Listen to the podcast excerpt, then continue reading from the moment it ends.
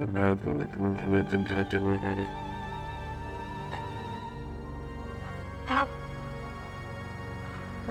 one? Eh?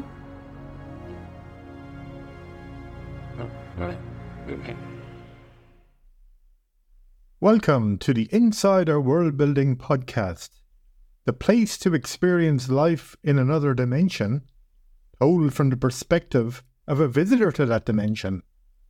I'm Fox Keys, that visitor is me, that dimension is called Dunaree, and I have lived here since I was tricked into passing through an interdimensional gateway shortly after my 14th birthday. Not only do I wish to share the story of how I survive in Dunaree, I hope my experiences and how I was taught to understand this world may help you build your own unique secondary world. I had planned to talk about map mapping in this episode, but on the morning I was supposed to begin investigating how to navigate the city of bones, Ganhook shocked me by giving me chores. So, in this episode, I describe how I started earning my keep in Ganhook's compound. I explore how to use boring, common tasks to build characters and locations. And the strange but true section deals with a New Year's Eve tradition in the City of Bones. This episode is once again sponsored by Felgoya. Felgoya, I have discovered, is an experimental musician whatever that's supposed to mean in this place. And by not telling me more about herself in the last episode, she was trying to invoke an air of mystery. Okay, fine, but that's a hard thing to do when her potential audience isn't even in the same dimension. I have listened to her stuff. Lots of wailing, lots of chiming bells and scraping sounds. It's cool though. She's got me as a new fan. And now, on with the show. If I had thought that I would get a nice, cool tour around the Bone Jeweller's neighbourhood every morning, I was soon disappointed. Actually, they are so good at springing disappointments onto me in Dunaree, I wondered if disappointments were a way of life here, some kind of evil game where people's first thought when they woke up in the morning was, Oh, who can we disappoint today? I know, Let's get that guy who came from the other dimension, that fox guy. When Ganhook greeted me at breakfast, I knew something was up. Only important things brought him to breakfast. It was clear that although he liked me, he didn't know what to do with me, so he avoided me during the day and left the cat and the talking stick to educate me. As I tucked into some toast, Ganhook said, it's time to start airing your keep, Fox. I had heard that before. From Mum. Whenever the lawn needed mowing or leaves needed sweeping, she'd say that airing your keep was a great way to prepare yourself for the world. Ha ha ha. That wasn't very funny to me. I considered the whole earning your keep thing at the age of 14 more like child exploitation. My parents didn't see it that way, though and their idea of earning my keep was tame compared to Ganhook's plan. He wanted me to gather up all the talking advertising spells that got trapped in the space, that tunnel between the outer and inner compound walls, where anything that tried to sneak into the compound got trapped. Gathering and recycling these spells was now my responsibility. What bothered me, though, was why Ganhook instead of a Steincat was telling me this. Had something happened to the cat? I said, Where was Steincat this morning? Ganhook said, Steincat used to do the Light recycling, but she once had an accident in the recycling room, and she won't return there. Oh, I didn't like the sound of that. I was already surrounded by dangerous things. I didn't need to go looking for more. And what was so worse about this accident compared to the Steincat's other accidents, the ones who had made all her ghosts? And I asked Ganhook, he said, Steincat killed herself in there. Suicide, I cried, shocked. Oh no, no, no, no. Ganhook clasped his hand and shook his head. one of Steinkat's ghosts killed her. I sighed aloud. La la la la la la la. This was just typical Doonery. Just when you thought things couldn't get weirder, they always did. Ganhook said that Steinkat had gotten careless, fallen into the recycling pit, and emerged as Ghost Cat number 14. The next version of the living Steinkat hadn't been happy about that, and mocked number 14 mercilessly for being so careless to fall into the pit in the first place. Number 14 didn't like the mocking, so she pushed Steinkat into the pit. That made Ghost Cat number 15. Ganhook said, If it's the only time one of her ghosts turned on Steinkat, she has taken steps now to prevent a repeat. He also assured me that the recycling pit had been modified to prevent future accidents. Knowing this didn't make my toast taste any sweeter, no matter how much jam I put on it. After Ganhook's wonderful little confidence building tale, a tale I was delighted hadn't been a bedtime tale, we went outside, crossed the courtyard, and entered the space through the wall. The first time I had been in the space, the advertising spells trapped in there had been roaming the darkness. This time, Ganhook showed me where he'd set traps for them, close to the door. They were simple traps, traps that resembled exits to the compound. And once the spell got curious and tried to pass through, it ended up in a grey sack, trapped.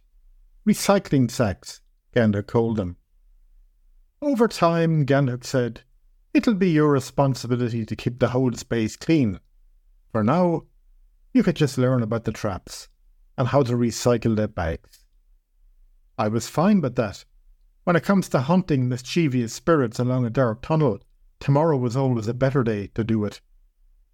Once we had gathered seven sacks, we returned to the kitchen and descended to the recycling chamber, which was in the basement.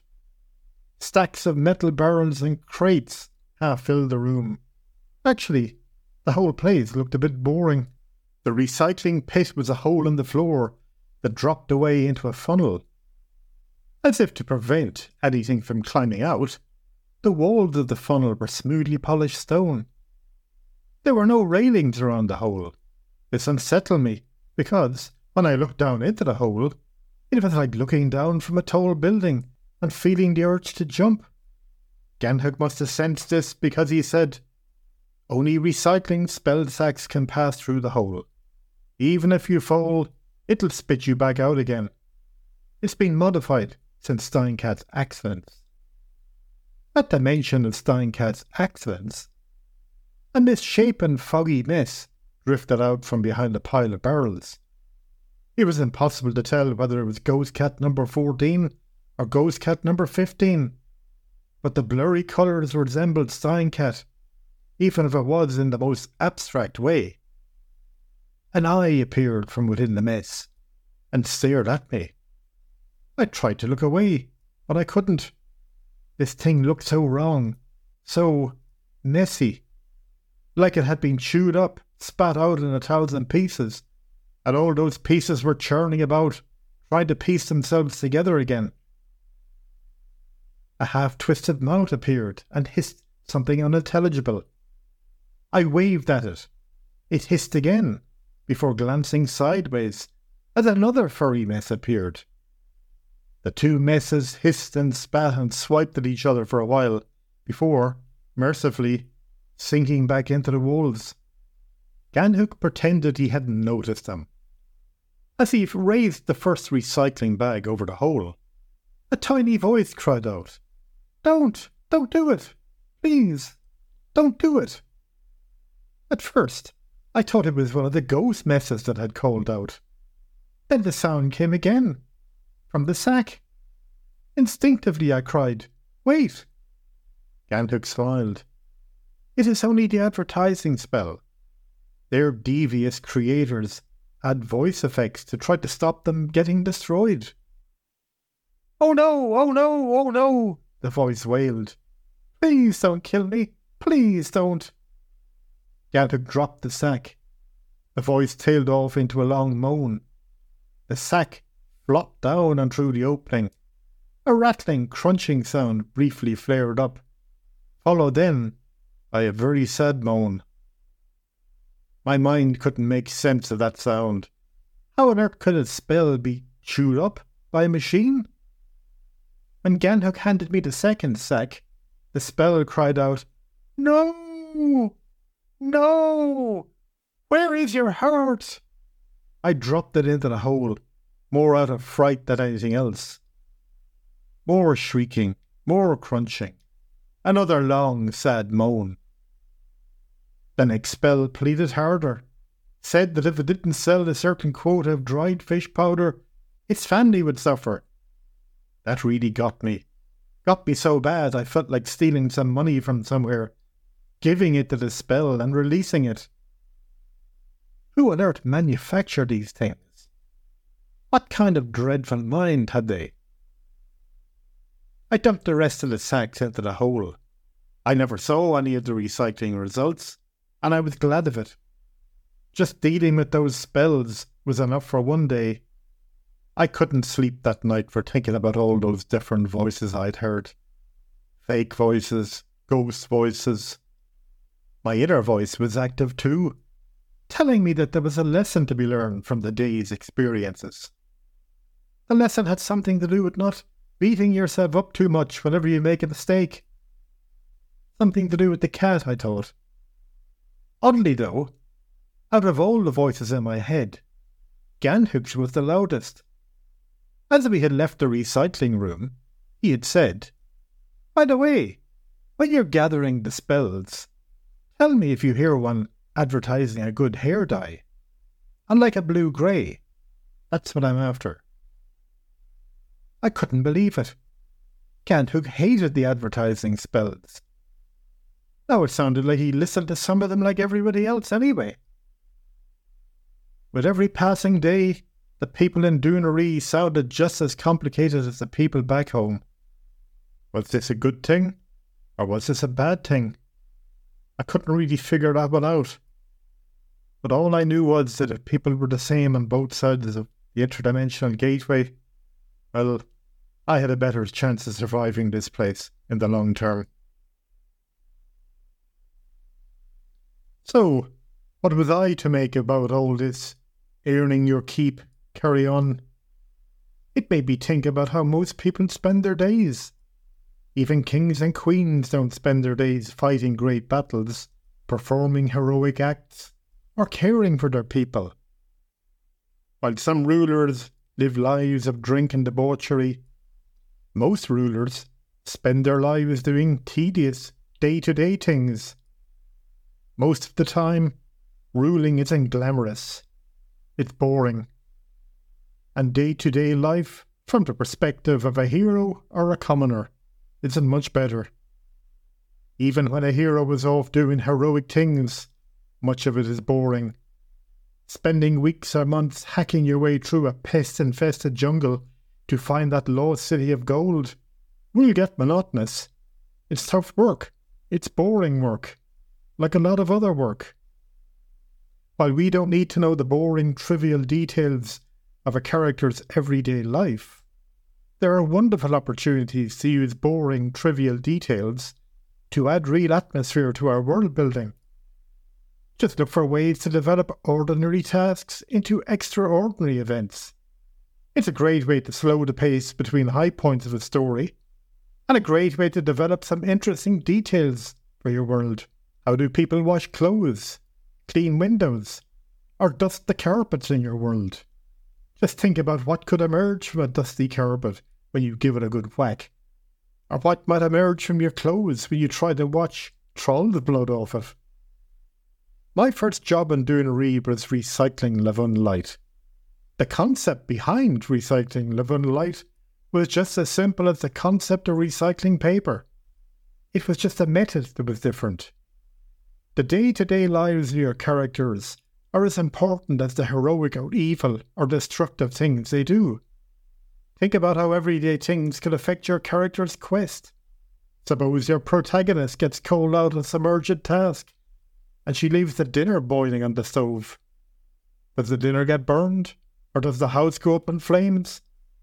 One way or another, there are countless ordinary things that can affect the story and the world.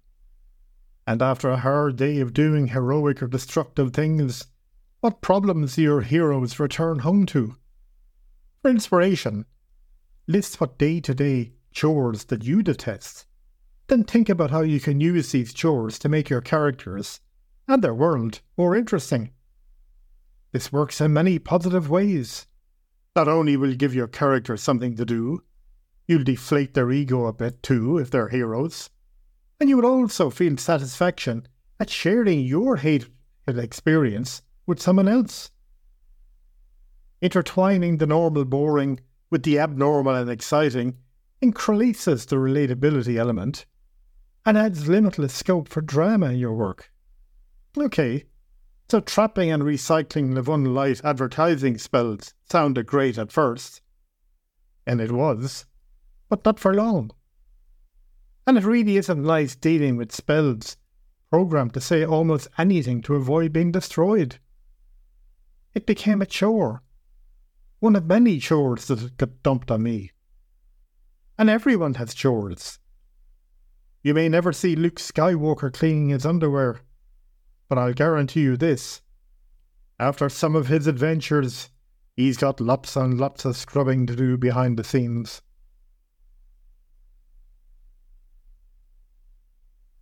This episode's strange but true deals with New Year's celebrations. There are many methods of celebrating the new year in the City of Bones. The most ancient and popular is called Releasing the Dark. The City of Bones folk are a superstitious lot. Many believe that dark energies seep into their homes throughout the year, and that these dark energies need to be released they figure that New Year's Eve is the perfect time to clear these dark energies from their homes.